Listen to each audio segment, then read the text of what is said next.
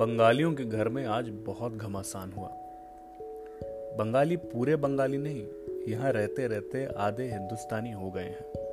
खिचड़ी भाषा बोलते हैं, झगड़े की वजह उनकी बड़ी लड़की झरना थी, जो किसी के साथ फंसी हुई है।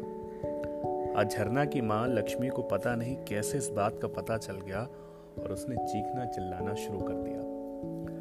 साहब ने बहुत समझाया कि शांति के सामने तमाशा मत करो। लेकिन बंगालन पर तो जैसे दौरा ही पड़ गया। उस वक्त झरना घर में नहीं थी। पिछली रात भर उसने कहीं बाहर ही बिताई थी। हो सकता है अपने के साथ ही।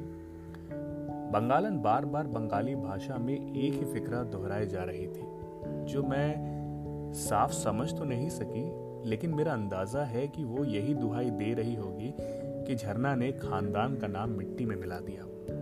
ऐसा ही कुछ होगा।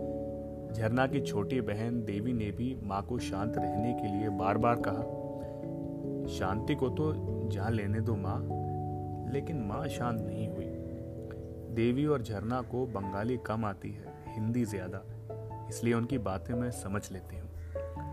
बंगालन चिल्ला ही रही थी कि झरना आ गई। उसे देखते ही बंगालन ने माथा पीटना शुरू कर दिया। मैं तो हैरान, मैं समझती थी कि बंगाली बहुत भले और भोले होते हैं और ये सच है कि उनके घर में कोई भी कभी मुझे छिड़कता नहीं। आज मुझे पता चला कि बंगाली भीतर से बम के गोले होते हैं।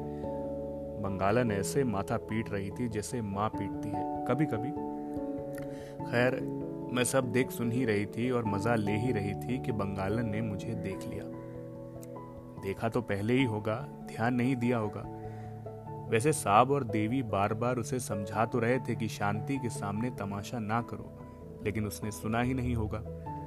या जो हो, मुझे देखते ही उसे जैसे होश आ गई और उसने चीखना चिल्लाना बंद कर मुझसे पूछना शुरू कर दिया कि मैं वहाँ खड़ी क्या कर रही थी। जल्दी जल्दी अपना काम खत्म करके चली, क्यों नहीं गई? मैं मन ही मन सोच रही थी यह बंगालन भी अंदर से उस मोटी की बहन निकली। मुझे गुस्सा तो बहुत आया, लेकिन मैं चुप रही और कुछ देर बाद घर चली आई। उस अखबार वाले के घर जाने का मन ही नहीं हुआ। अब कल कोई झूठ बोलना पड़ेगा, बोल दूँगी। अखबार वाला साहब बहुत भोला है, उस पर कोई भी बहाना चल जाता है।